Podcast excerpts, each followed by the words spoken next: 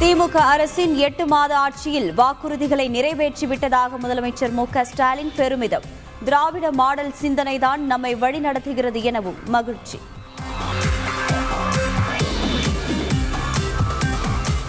திமுகவிற்கு நேரடியாக தேர்தலை சந்திக்க தைரியம் இல்லை என எடப்பாடி பழனிசாமி குற்றச்சாட்டு.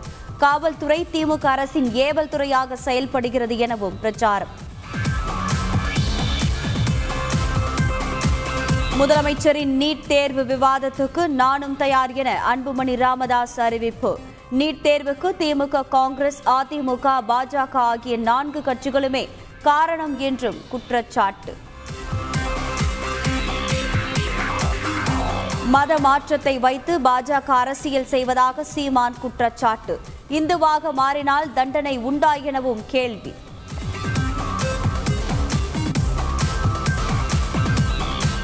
ஆயிரம் ரூபாய் தருவதாக ஏமாற்றிவிட்டார்கள் என ஜி. கே. வாசன் குற்றச்சாட்டு. திமுகவை தாய்மார்கள் மன்னிக்க மாட்டார்கள் எனவும் பிரச்சாரம். தமிழக பட்ஜெட்டில் பெண்களுக்கு ஆயிரம் ரூபாய் அறிவிப்பு வெளியாகும் என ஆர். எஸ். பாரதி தகவல். பெண்களுக்கான ஏராளமான சலுகைகள் அறிவிக்கப்படும் என டி ஆர். பாலு உறுதி. பனிரெண்டாம் வகுப்பு பொறியியல் பாட வினாத்தாளும் முன்கூட்டியே வெளியானதால் அதிர்ச்சி. இயற்பியல் வினாத்தாள் ஏற்கனவே வெளியான நிலையில் பரபரப்பு.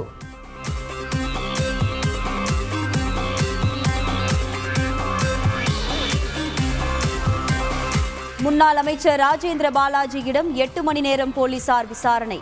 மூன்று கோடி ரூபாய் மோசடி வழக்கில் சரமாரியாக கேள்வி.